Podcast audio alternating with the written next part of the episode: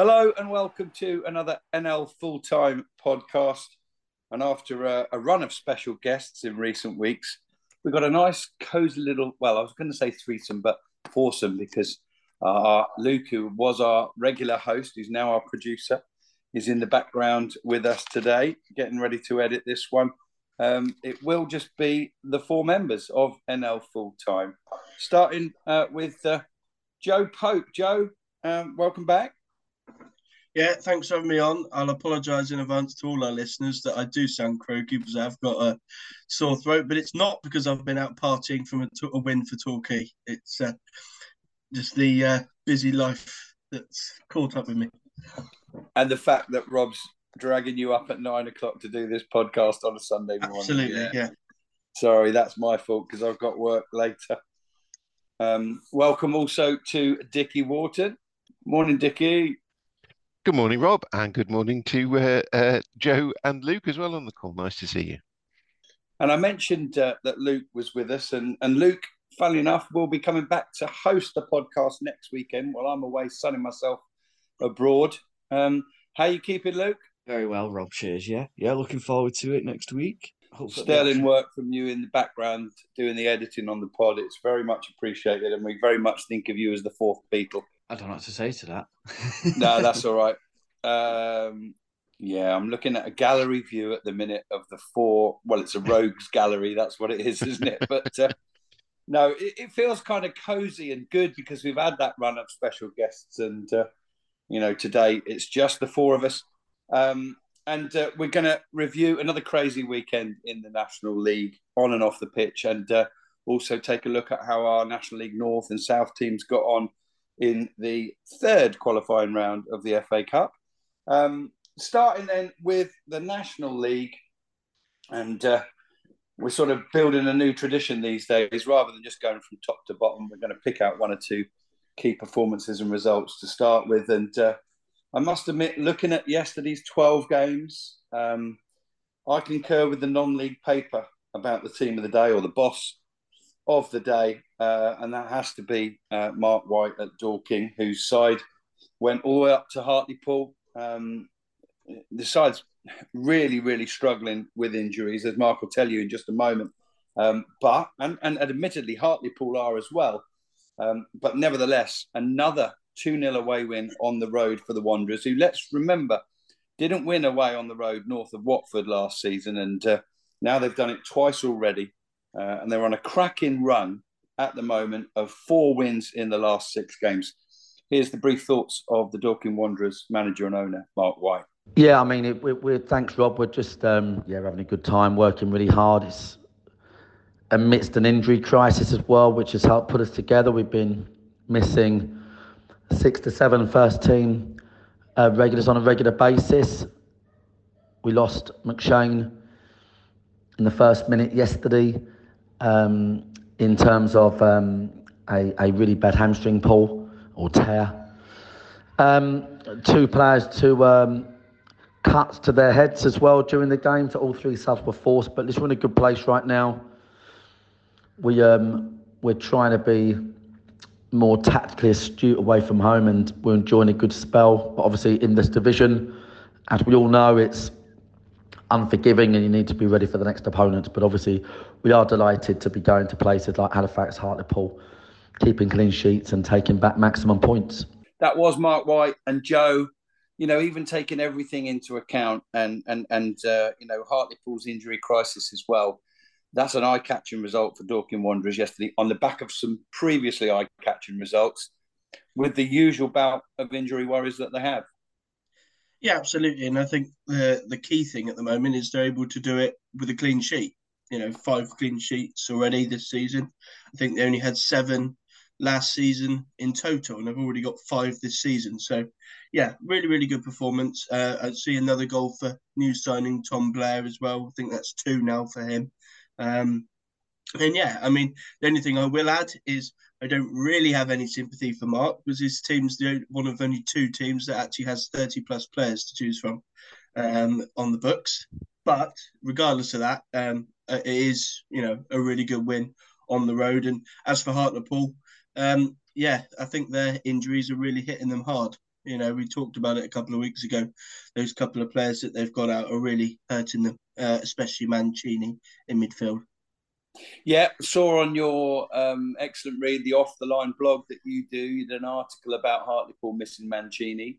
There was one or two comebacks from Hartlepool fans just saying, yes, we're missing him, but we're missing three or four others as well. I think it definitely is the collective effect, but I think it's testimony to Dorking, how they are used to doing everything they do in adversity. And yeah, you're absolutely right. They do have a relatively large playing squad, even if 5 or 6 of those players are out on loans for the season. And I think it's proving necessary. I think generally the part-time teams tend to run with higher squads. I know Wealdstone's squad numbers are not anywhere near as high as Dawkins. But let's move on from that game then and talk about another. Well, nobody ever seems to know quite what Maidenhead are.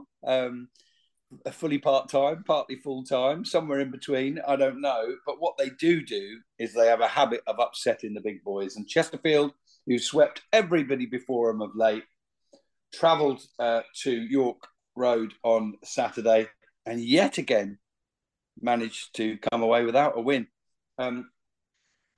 Dickie, just coming to you on this one. It's a head-scratcher, isn't it? I don't think they've ever won at Maidenhead, Chesterfield, have they? Yeah, the surprise is that we're not surprised with Maidenhead doing this. You know, their form isn't great this season. They are down towards the bottom of the table, but how many times do we have to say, don't write Alan Devinshire's team off, because they do just seem to find a way. And there is something about them playing the teams that are higher up as well that seems to inspire them, whether it is that perceived difference in status or actual difference in status between them that just sort of gives them that edge when it comes to these games, whether the full-time teams maybe think it's going to be a little bit easy when they get to Maidenhead as well. They really shouldn't, because goodness me, there's enough history to suggest that, you know, you really don't take Maidenhead lightly. But yeah, really, really good point for them yesterday. And Joe, a brief word on one of the Chesterfield players. Yeah, I was speaking to a couple of Chesterfield fans online last night, and they said what a brilliant job Liam Mandeville's doing this season, keeping out Jeff King, and is actually playing it right back for them so far. So, yeah, really, really good job. Yeah, excellent stuff. Well, Barnet and Bromley both took full advantage of Chesterfield only picking up a point on Saturday, and they closed to within 3 and within 7 points of Chesterfield with those 2 wins. Well, for Bromley, they found a way to beat Gateshead by 3-1. Dananga did score again and did get Gateshead level after Michael Cheek's opener, but further goals from Webster and Cheek again got the deal done for Bromley. And I have to say, because regular listeners on the pod will probably pull me up on this, the agreement was the next time Bromley won and Cheek scored, he was coming on this pod. But Michael has had to send his apologies today. We'll give him one more chance, fellas, all right? But, yeah, I mean, the outstanding thing about that for me is not necessarily Bromley continuing a really excellent run of form, but finding a way to beat Gateshead, because they know what the answer is, and Woking do. They came from behind to beat Gateshead 3-1. But the only thing I can think of is the way that they play, so bravely that they play Gateshead. If they don't get the passing right, they can be picked off. And I know at least one of the goals, the first goal from Cheek, was just like that, Joe. Yeah, absolutely. You know, we talk about how great they are with the ball, but there is scope to get at them defensively, Gateshead, for as good as they are. What I really liked about Bromley was every time that Gateshead came back at them yesterday, they had an answer. You know, they concede to go 1-1. They go and get a goal 4 minutes later. They then have a man sent off, and then 2 minutes after that, they go and get the third goal to wrap up the point. So, yeah, really good win for Bromley. As for Dean Brennan's men, they won 2-1 away at Kidderminster, for whom I know Russ Penn has been bemoaning their luck of late. They've been so close. They lost so many games by the odd goal. They just can't score enough goals. They got one yesterday, but it was a consolation in the 64th minute from Pierce, after a wonderful Hartigan free kick and a second goal from Callum Stead. So Barnet keep themselves in second place, and They'll be live on our TNT Sports channel next weekend when they travel to Meadowbank. And that's a really good pick from the TV companies because, whisper it quietly, but Mark White has got an excellent record against Dean Brennan. I think they've been, since they've been at this level, for sure. Barnet haven't beaten Dorking yet. So a unique kind of challenge, isn't it, going to Meadowbank? But that one will be live on our TV screens next weekend. The side sandwiched between Barnet and Bromley are Solihull Moors, who again went behind and again came out of yesterday's game unbeaten. It was against Neil Ardley's York, and that one finished 2-2 in the end. No goals until the 42nd minute. York took the lead. Solihull Moors came back, went ahead through Josh Kelly, and then Max Couillard managed to thread the ball into the net to get a point for York. And, York have been ahead a few times and thrown away leads, but they are generally a different animal a different animal these days under Neil Ardley, aren't they? Yes, they are. It's no surprise that things have improved with Neil Ardley going in there. He was somebody that I thought would be a good fit for that job, in that he's just got the experience I think that York City needed. It also helps, of course, that there were one or two players who'd gone to York City, the likes of Callum Howe, who was his captain at Solihull. He's got a very solid player in the centre of that defence there, up against his old team, who have changed things around a bit. It's not an entirely familiar side to Neil Ardley that he was facing yesterday, but enough of his former players there that he would have known about them. Solihull's run to stay unbeaten at this point of the season. I saw one of their fans having a little bit of a complaint last night that he felt that they were drawing too many games. Well, given where Solihull Moors are compared to where we thought they might be, I think that's it's almost a little bit like, my diamond tiara has slipped a little there. I think Solihull are punching well above where we thought they would be. And if that's all you've got to moan about, that you are drawing more games than you've perhaps think you should be winning in a 14-game unbeaten run, then you're doing pretty well. Yeah, if you want to look at long unbeaten runs with a lot of draws in, look back at Boreham Wood a couple of times over the last few years. That was heavily laden with draws. This Solihull's peppered with wins, and they're in fantastic position in an automatic, playoff semi-final berth at the moment. Of course, a long, long way to go, but we are now mathematically a quarter of the way through the season, so it's a very, very good start for Moors under Andy Wing, who deserves the plaudits. Somebody who's been creeping up under the radar, and I think finally the radar's shone, where it's kind of magnified everything really yesterday, and that's Altrincham. They're on a terrific run of form. 3 wins on the trot in the last week, 9 points gathered, and the latest 3 of those live on TNT Sports on Saturday. And that was a 2-1 win at Altrincham. Now, having kept abreast of that game, as I was travelling back from Aldershot yesterday, and then having watched quite a lot of the highlights of it, it seems that they've added a different string to their bow yesterday, Joe, because they've had some impressive performances of late. And yesterday wasn't necessarily one, was it? But they found a way to get the job done, the 2-1 win at Oxford City. Yeah, and I think that's probably what's been missing the last few years. The fact that, we know the really good attacking, good to watch Altrincham, but can we see the gritty and grind out a result Altrincham? And that's what we got yesterday. And I think that's a bit more balance to their game. Now, 2 goals from a defender yesterday. Showing that they do have goals from all around the pitch, and a good win for them. Seems like they were perhaps better than I expected. Now, I took a look at Southend in the week and was full of empathy for their situation, as we've been on the pod and as everybody at Aldershot Town were, including the Aldershot captain after the game, Aaron Jones, who went over, and Tommy Widrington, and applauded the Southend fans, because it's something quite incredible that they're doing. In the back of my mind, as an Aldershot supporter, I wondered if fatigue might be creeping into the Southend camp with the lack of rotation. But it was not the case. I'm going to be honest and say they were the better team at the EBB in midweek, despite the fact that the game ended in a draw. And they really, really went to the end. And then it's easy, isn't it, to be so lazy in journalism. I glanced at the scoreline yesterday, Rochdale 2-0 up, and I thought, that's the game that's too far for Southend. But it wasn't to be, because Harry Cardwell is in the form of his life.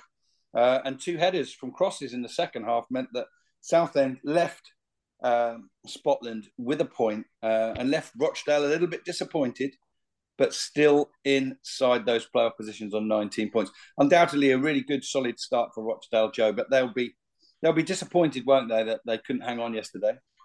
Yeah, and I think that's the overriding emotion I've seen from quite a few Dale fans on Twitter. They are disappointed that they should have won the game, and at 2-0 up at home, you probably should.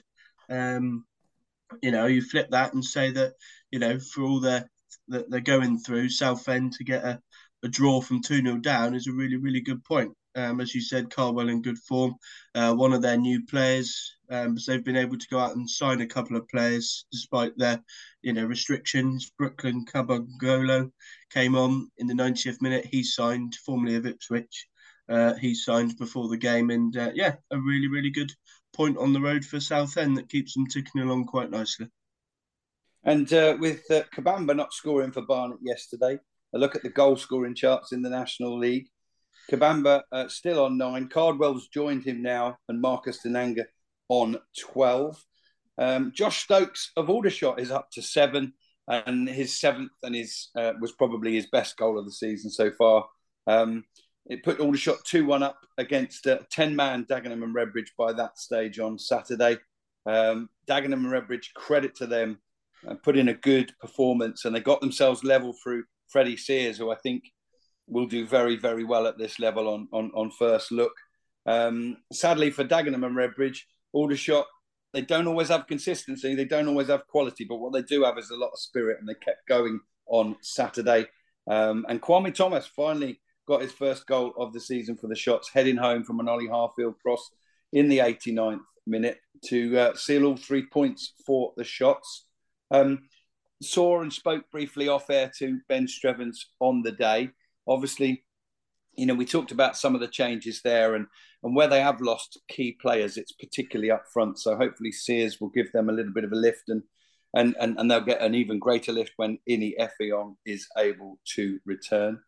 Another conversation with Ben just confirmed that a survey has been sent round by the National League regarding the number of substitutes, and, you know, the way Ben's replied and the vibe he's getting from the other managers is that whenever they possibly can, as soon as possible, they will be voting to have 5 subs. And I think, chaps, the average game's now being 100-plus minutes. Greater chances of suspension as well, with yellow cards being waved round for everything. Dickie, just coming to you on this one. That surely is a decision of common sense that has to occur sooner rather than later. You would think so. I would imagine the challenge around that is the fact that the National League covers both an almost fully professional league at the top division and then 2 almost fully semi-professional leagues below it. And, you know, how is that being considered? Because there will be teams towards the lower end of the North and South who, goodness me, we see instances of teams not even being able to name 5 substitutes to choose 3 from, let alone having 5. So that might be a bit of a sticking point around that one. You would tend to think that the National League, the fully professional clubs, will probably get their way on that one. And it is a bit of a reaction to, who knows, you know, what is a bit of a temporary circumstance. You know, we are seeing a lot of time being added onto games because of time wasting, etc. It seems to me what we're doing by giving teams more substitutes is actually almost giving them license to time waste by saying, well, we're just going to add the time on at the end. And to me, and it's purely a personal view, I would keep it at 3 substitutes and try and stop the team's time wasting, because that's what it's being done in response to. But that's just me. Well, interesting. I'll just come to you quickly on this one, Joe. My thoughts to sort of throw over to you is, one is, I don't know, and maybe we can dig around and see if we can find out, but it would be unusual for the National League to change any rules mid-season. It might have to wait until June. So we need to find out if that's a possibility. The other point is just to counter Dickie's point, really. It's the same rules at the National League North and South. I completely get you might have your kind of smaller clubs thinking this is a bigger advantage to the bigger clubs with bigger squads and more budget. But from what I've witnessed, and of course that's largely been games involving Aldershot home and away, the whole time-wasting thing has virtually disappeared straight away. I've seen very little. I mean, keeping possession, passing the ball backwards and forwards, but that's completely and utterly legal, right? Keeping possession. Yeah, I suppose you still do see, it's different, obviously, supporting Torquay, because for everybody in the National League South, playing Torquay is their cup final. So if they're winning or drawing with 10 minutes to go, they do start time wasting. And it would be the same. Unless they're 5-0 down. Unless they're 5-0 down. But yeah, I think the main thing is the fact that we're seeing so many red cards. That's the key reason I would see as to why you would want more subs to be able to change things, because I mean I don't see why we're giving out so many red cards. You know, we're just swinging out red cards left, right, and centre. I mean, another 3 yesterday, and in what are largely not dangerous or nasty games. Well, Joe, I haven't seen the other 2, but I saw one of them at first hand, and I can completely understand why the referee sent off Sam Ling. You know, I don't think there was any malice meant by Sam Ling, but he absolutely flew in to try and win the ball with that belief in his head that he was going to catch it clean, but the only thing he caught clean was Josh Stokes. It looked horrible, and I was absolutely amazed when Stokes pretty much got straight up from that. I think he was a lucky boy, and Sam Ling wasn't so lucky. I'm seeing yellow cards waved around like confetti. You can't always hear the language that players are using, but if I was, and I never will be, but if I was a manager in the National League, I'd bring out the old Brian Clough's line of thought at this point. Don't give the referee any dissent. Just accept all of his decisions, because 99% of the time, they're not going to change their mind. And all you're going to do is risk a yellow card that's going to cost you or the team sooner or later. And I witnessed at least 2 of those yellow cards again yesterday in the Aldershot Dagenham game, probably 1 on each side. They are totting up. We're going to have an absolute plethora of suspensions from around about now to the next 6 weeks. It's going to be ridiculous.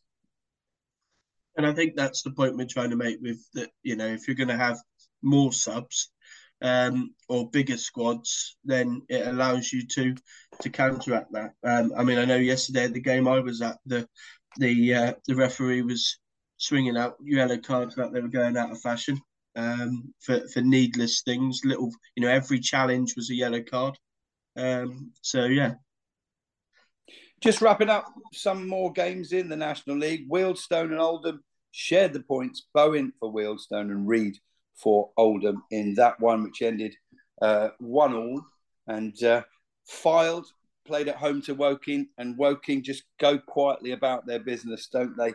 Yes, they've not been as prolific in front of goal lately as they would have hoped to have been, but a beautiful free kick from Porrig Ammond, and a goal within a few minutes of his debut from Lewis Walker, who's come in on loan, sealed the deal for them, and that left Fylde sat in those bottom 4 places. Well, Boreham Wood are only a point outside the relegation zone, which are words you probably haven't uttered for 5 or 6 years.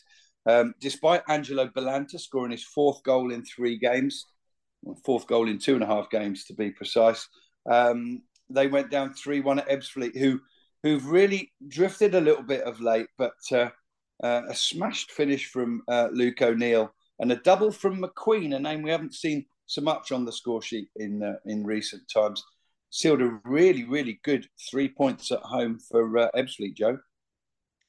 Yeah, and after losing their last game, Ebbsfleet would have wanted to come out and get back to winning ways, and they did. You know, Ebbsfleet always seemed to me to be either a really, really good, and they go and put 3 or 4 past someone, or they have it to themselves.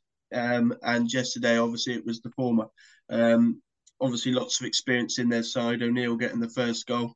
As for Boreham Wood, I am starting to be a little bit concerned that perhaps that, you know, the really attritional Boreham Wood that we've seen of old is perhaps not up to the mettle this season. You know, the National League is getting so much better in terms of the playing style and the approach, and just wonder whether that approach that's worked so well for Luke Garrard is perhaps coming a cropper a little bit.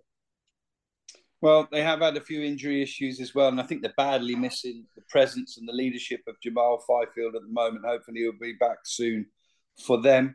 Just one other game, and I wanted to leave it to last just because we want to chat probably more about the managerial situation, but FC Halifax Town, who are sat sort of pretty plumb mid-table at the moment, scored twice late on, a little bit of a comeback, but it wasn't enough because by that time, Eastleigh were almost out of sight. A penalty from Chris Maguire and a double from Paul McCallum. And Eastleigh's little upturn in form has coincided with McCallum being back in the team. And Richard Hill's temporary stay in the dugout has been made permanent. A decision made there by Richard Hill. Yeah, not sure what to make of this one, really, to be honest. I can't say with confidence that Richard Hill is the best person for Eastleigh that they could have got. Certainly for a team that have spent as much as they have in the summer and put together a squad as good as they have, I would like to have seen a little bit more ambition and go and try and get a manager, you know, like York have done in going and get Neil Ardley to match that ambition. As Dickie says, he might be a little bit over the hill now. He won't say that himself. He's obviously thought he's the best person for the role, but I'm not so sure. I mean, there's quality in that squad, and if you can get them playing, then, you know, they can still have a good season. You know, you talk about McCallum there, 2 goals, and they have got a good squad, but I would have liked to have seen a little bit more ambition. Yeah, just 2 points off the playoffs, Eastleigh, despite being down in 13th position. And we're taking a slightly tongue-in-cheek view of this one. There's a few photos doing the rounds on social media of Richard Hill interviewing the new for the new manager, and Richard Hill's both sides of the table. I thought that was quite amusing.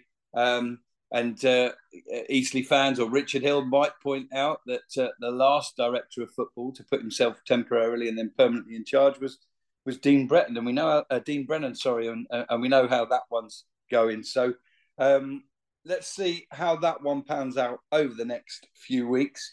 That wraps up the National League. Before we take a look at the FA Cup third qualifying round, there were 3 games played in the National League North and South yesterday. In the National League South, Taunton came out 2-1 winners against Eastbourne Borough, and Chippenham won 2-0 away at Truro. Matt McClure at the double. And Joe, tell us where Taunton are in the table. Taunton are top of the league. Viva la Somerset, the top 3 teams, Taunton, Bath and Yeovil. Yeah, you know. It's, if he had one, Joe would be waving his Somerset flag now, but he doesn't. So just painting the pictures for the viewers, listeners, sorry. Yeah, he's, you know, I've talked on this podcast a lot of time about what the brilliant job Rob Dre's doing there at Taunton, and he continues to do so well. One of the lowest budgets in the National League South, and they just keep ticking along quite nicely. And, you know, who can bet against them to perhaps get in the playoffs at the end of the season? On the flip side of that, I'm starting to get a little bit worried for Mark Beard at Eastbourne. You know, the money they've spent in the summer, the fact that they've gone full-time now. You know, we always say that first season after going full-time is always tricky. But, yeah, they're really struggling at the wrong end of the table. And Chippenham, after their 2-0 win at Truro, are in 8th place, just 2 points off the playoffs. In the National League, North, Dickie, just the one game, but so much to talk about around that game. It was the replayed game, and it worked out quite fortunately with both sides being out of the FA Cup, between Scunthorpe United and Buxton. Tell us how it went on the pitch and try and wrap up, if you can, what the heck is going on off the pitch at Scunthorpe United. Oh, I don't think the amount of time we've got left is long enough to talk about fully what's going on at Scunthorpe. On the pitch, it was a 3-0 win for Buxton yesterday. 2 goals for Diego Di Girolamo in the second half, sandwiching a Sam Minihan goal as well. And that's actually, I mean, the initial game was called or abandoned at 2-1 in something like the 95th of what should have been 100 minutes. I think there were 10 minutes added on. They'd only been played 5, and it was 2-1 at that point. So Scunthorpe, almost kind of typical of their luck at the moment, and they get another chance to play this game and then end up losing it by an even bigger margin than they did had the original game seen its way through to its conclusion. I've seen some people sort of talking about this being justice in a way, and that Buxton, they felt, should have been given the original result.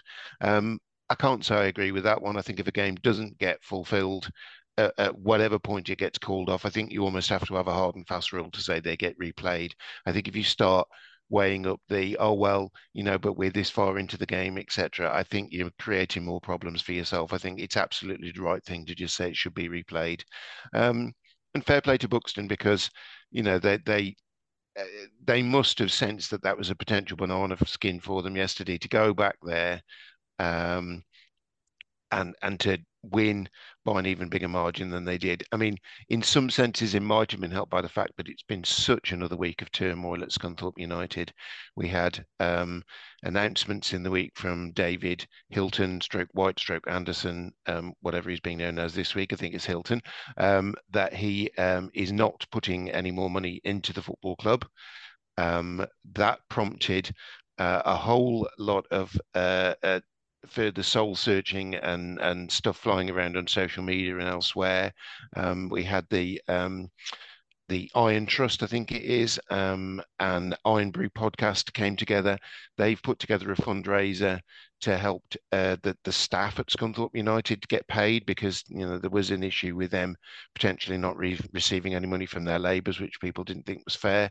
We also had the announcement that Scunthorpe were going to be moving and playing their games at Gainsborough Trinity, which Gainsborough Trinity, I wouldn't say they denied any knowledge of, but I think it was, from their statement, it was clear that if there had been any discussion of it, it hadn't advanced to a stage yet whereby they could say that, yes, we are going to host Scunthorpe games.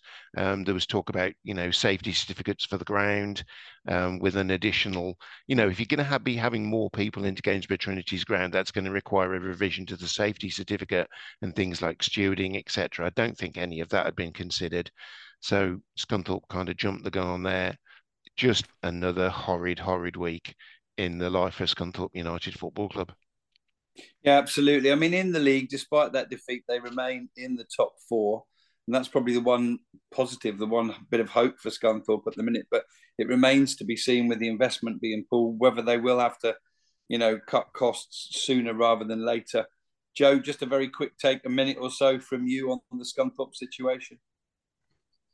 Yeah, obviously it's not nice, you know, the fact that their fans are going through the ringer again. You know, the big hope was that the new ownership would give them a fresh new start, and that's not really happened.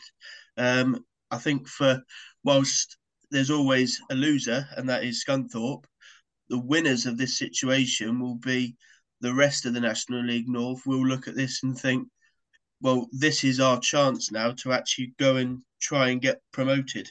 You know, if there is going to be problems at Scunthorpe, and they are going to have to get rid of players, and there's going to be problems financially, whilst many people thought Scunthorpe would run away with it, it's now opened the door for other teams to feel that they could go and win it instead.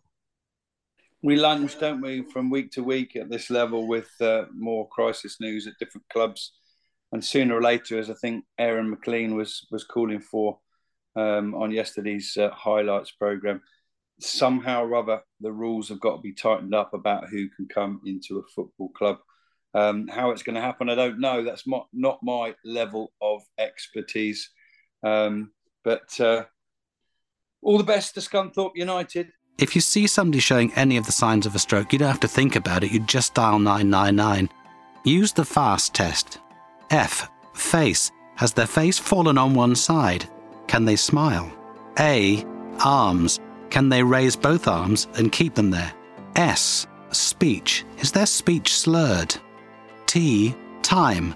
Time to call 999 if you see any one of these signs. Act fast, make the call, dial 999. So on then to the third qualifying round of the FA Cup, and there were a few cup sets, forgive the pun, involving the National League North and South sides. We're going to talk to Joe and Dickie about one of them each, just to add to that equation. St Albans, who usually go about their business quietly and keep a lot of clean sheets themselves, succumbed 1-0 away to Billericay.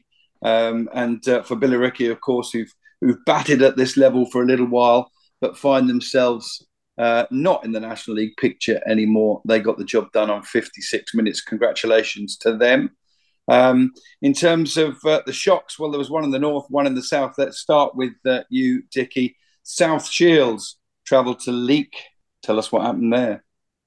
It was a 2-0 win for Leek Town, the home side, and South Shields, a side that progressed to the first round proper last year, and I had a TV game against Forest Green Rovers. I think it was one that was decided by a pretty special Connor Wickham goal in the end, that game on television. They've had the tables turned on them this year. That they are the bigger fish, and they've been taken down by Leek. Two really, really good goals for Leek from Grocott and Stevenson. One in either half. The second one in particular. And from what I've seen of the game, it looked very much as though South Shields had a lot of the ball, but didn't necessarily do an awful lot with it. And on a couple of occasions when Leek just sort of snapped into them and got busy and won the ball, they very swiftly took the ball towards the goal and scored two really, really good goals. And yeah, South Shields out of the competition. And Joe, there were 1,001 spectators at Lewis yesterday as they took on Hampton and Richmond. But by the looks of it, it might be a performance and a result that Hampton and Richmond want to put into room 101. Yeah, and we use the term cup set because Lewes are in a lower division than Hampton. But if I was putting my money on any game yesterday to be a sort of upset, then it would have been Lewes. Hampton and Richmond, all they've done this season is lose. And Lewes have a very, very good manager in Tony Russell, a very strong squad. Lots of experience at a high level, and it was some of those players that was involved in the goals, one of which, their first goal, was Arthur Penny, formerly of Millwall. He headed in from a brilliant free kick from Bradley Pritchard, obviously lots of experience in the league with Cholton. The second goal, another, this time from provider to goal scorer, Tommy Wood, formerly of Tonbridge Angels. He crossed for Bradley Pritchard to get himself a goal. And they added a third in the second half through Marcus Sablier, a name that we know on the pod from his time at Bromley. And pretty much it was straightforward for Lewes. As I say, lots of experience in their side. I mean, you only have to look at the unused subs yesterday for Lewes to realise where they're going. Alfie Egan, formerly of Ebbsfleet, Kieran Murtagh, formerly of Boreham Wood, and Chris Welpdale. So, yeah, that was one that I was expecting to be a win for Lewes, and they did. And for Hampton and Richmond, you've really got to be looking at manager Mel Gwinnett now. It looks like they could be his time could be up there, given the investment that they've put in. And Lewes supporters forgive Joe's pronunciation. He said a good win for Lewes, which is a great pun if it works, but I'm pretty reliably informed it is Lewes.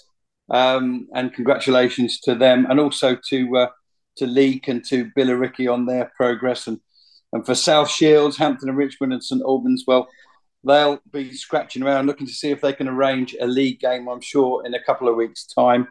There were plenty of wins, though, for sides in the National League North and South. We're going to reflect on a couple of the bigger ones in just a minute, but a little mini sort of wrap-up from me. Chester came through 2-1 at home to Nantwich. Alfreton also won at home to lower-level opposition, 1-0 against Emley. Hemel Hempstead Town got the job done at Galston by 2-0. Dover beat Haringey 2-1 with a brace from Sutherland. And Yeovil came through against Didcot Town. Murphy and Newble are on the score sheet there. Maidstone won 2-0, a couple of goals for Amanchi at Winchester. And Worthing beat Whitehawk 2-1 with 2 goals from Jake Robinson, who, of course, used to play for Whitehawk. On to a couple of those bigger wins for National League sides, National League South sides. So let's get on to those bigger wins. And Joe, you were at one of those, weren't you? You were a little concerned going into Torquay's game at home to Hungerford yesterday, but it wasn't very long before all those doubts were erased. No, I didn't know what to make of Hungerford. I expected better things, if I'm totally honest. I know that they went and scored 8 or 9 past Plymouth Parkway in the start of the season. Parkway side I always thought were pretty handy at the level. But, yeah, it was a difficult afternoon for Hungerford. They caught a Torquay team probably playing the best that they have done all season. Manager Danny Robinson said that the first 20 minutes was absolutely textbook for his side. He thought they did really, really well. Managed to limit Torquay to fairly few chances. But once we got the first through Jack Stobbs, bit of an unfortunate goal for them to concede, a sliding tackle from one of their players that diverted the ball straight to him 5 yards out, which he smashed into the roof of the net.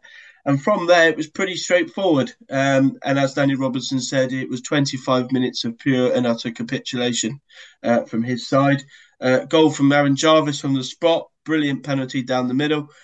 Before we added 3 goals in the space of 5 minutes. The first from Bradley Ash, who seemed to be playing more on the left wing yesterday than he has done.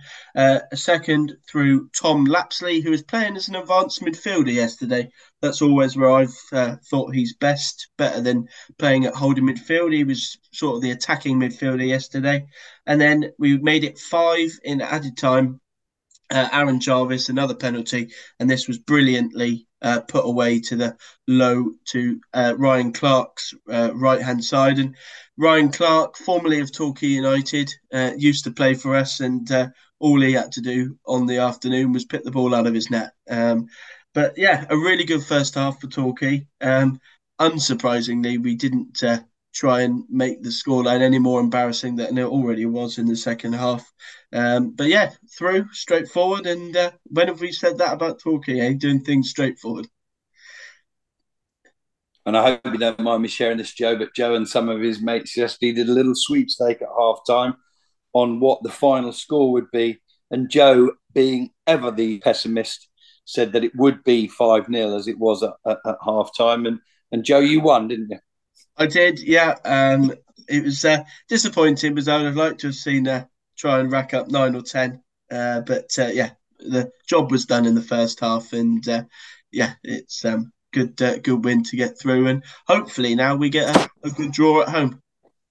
Yeah, and our producer Luke Edwards in the background just saying he's surprised you didn't go for a 5-all draw, Joe. Yeah, well, I was getting a little bit shaky in the second half. You know, we didn't start very well. But, yeah, job done. All right, and another one of our National League North sides came through very comfortably at home. Dickie, tell us about Hereford and Cambridge City.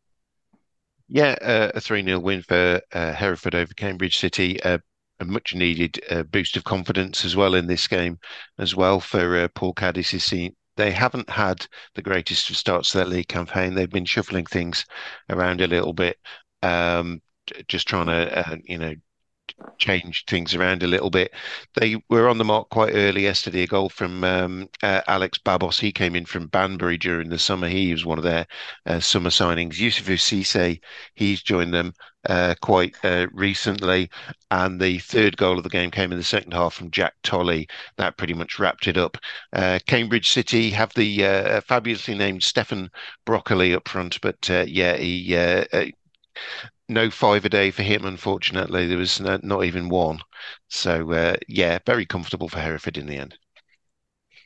And the news of that one was leaked early, wasn't it, I think? Yes, we're vegetable special this week. Right, just a quick mention for Kings Lynn Town because, well, they weren't involved, were they, yesterday in the FA Cup? But prior to this weekend. They said goodbye to Mark Hughes. Not too long in the role, to be fair.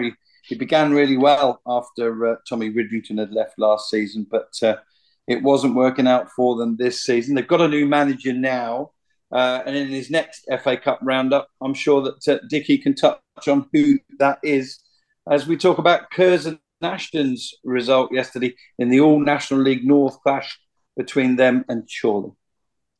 Yes, I can. I think it was potentially, I suppose, if you look at it, you think that Kings Lynn not having a game this weekend might have been what prompted them to act in terms of, making a change in their hot seat. And they've gone for Adam Lakeland, who is the manager at Curzon Ashton until Thursday. This one really took me by surprise, I have to say. Probably based on the geography, he was at Farsley Celtic before as manager. He'd been at Curzon Ashton, I think, as a coach before that one and returned there as manager. It's a measure of how well Curzon Ashton have done that, Kings Lynn would seek him out as their manager. And I think it's probably their full-time status that's done it, just the opportunity to work with players on a daily basis rather than, just having to do it 2 nights a week, which, Curzon Ashton... Probably there's a bigger catchment area for Kings Lynn as well, if you can get that team going well, whereas Curzon Ashton, traditionally don't enjoy a very big support. They do fantastically well.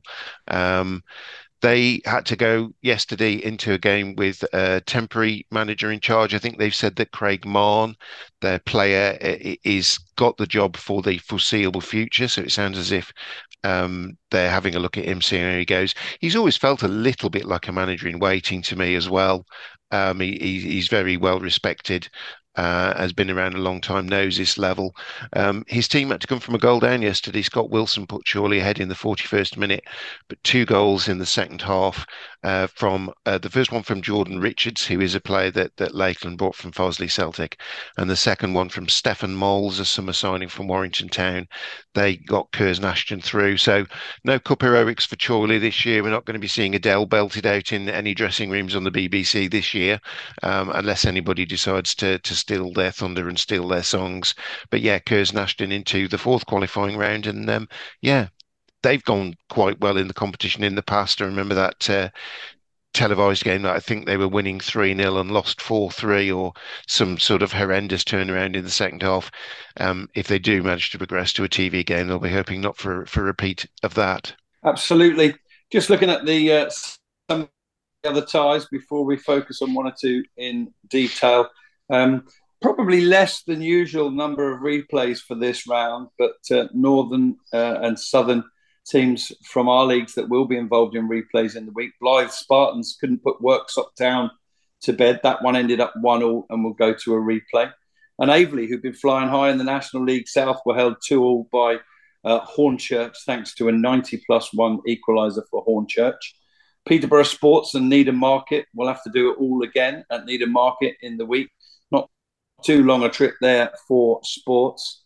And Salisbury managed to hold Scott Davis' Slough Town side to a 0-0 draw. Davis will be confident of getting the job done there in the replay. And just looking at one or two all National League South games, coming over to you on this one, Joe. We've got a couple to just have a quick look at, and that is Weymouth 1, Bath City 2, and Farnborough 0, Western Supermare 1. Quick word on those two? Yeah, Bath, they continue their really good start to the season. Another goal for Scott Wilson. He seems to score every week, and he did again yesterday. Dan Hayfield, formerly at Tiverton Town, he got the opener for them. Weymouth managed to pull a goal back in the 90th minute through Tom Bearish, but it wasn't to be in the end for them. And for Western Supermare, they managed to get the job done on the road against Farnborough. Obviously, Farnborough just lost Alfie Pavey to Woking, and they hit a blank yesterday. And it was a name that we all know, Ruben Reid, that got the goal for Western Supermare. He's still going, and he got the goal for them to put them through in the hat. Dickie, coming back to you, Colville is another team that have sprung surprises recently in the FA Cup, haven't they? They played at home to Tamworth, and also another game that you were at yesterday, Rushall Olympic against Boston. Just wrap those two up for us if you can. Yeah, Colville and Tamworth was one that caught my eye when it came out of the bag when the draw was made, mainly because these two teams went head-to-head for the Southern Premier Central title last season, and it was only settled on the final Saturday of the season. They both finished on 89 points and Tamworth were promoted on goal difference, and it came down to who got the best result on the final day as to who went up. So you wouldn't think there'd be an awful lot between them. Two goals for Tamworth on the day, win this one at Colville. Ben Milnes, saw him in pre-season. He's a very impressive performer for Tamworth. He's their captain. And then Jamie Jellis adding a goal in injury time. So I think with Tamworth, with the way they've hit the ground running in National League North, probably not that much of a surprise. Andy Peaks, their manager, did say after the game that with the confidence that's running through his side at the moment, that they did feel that they could go there and do a job.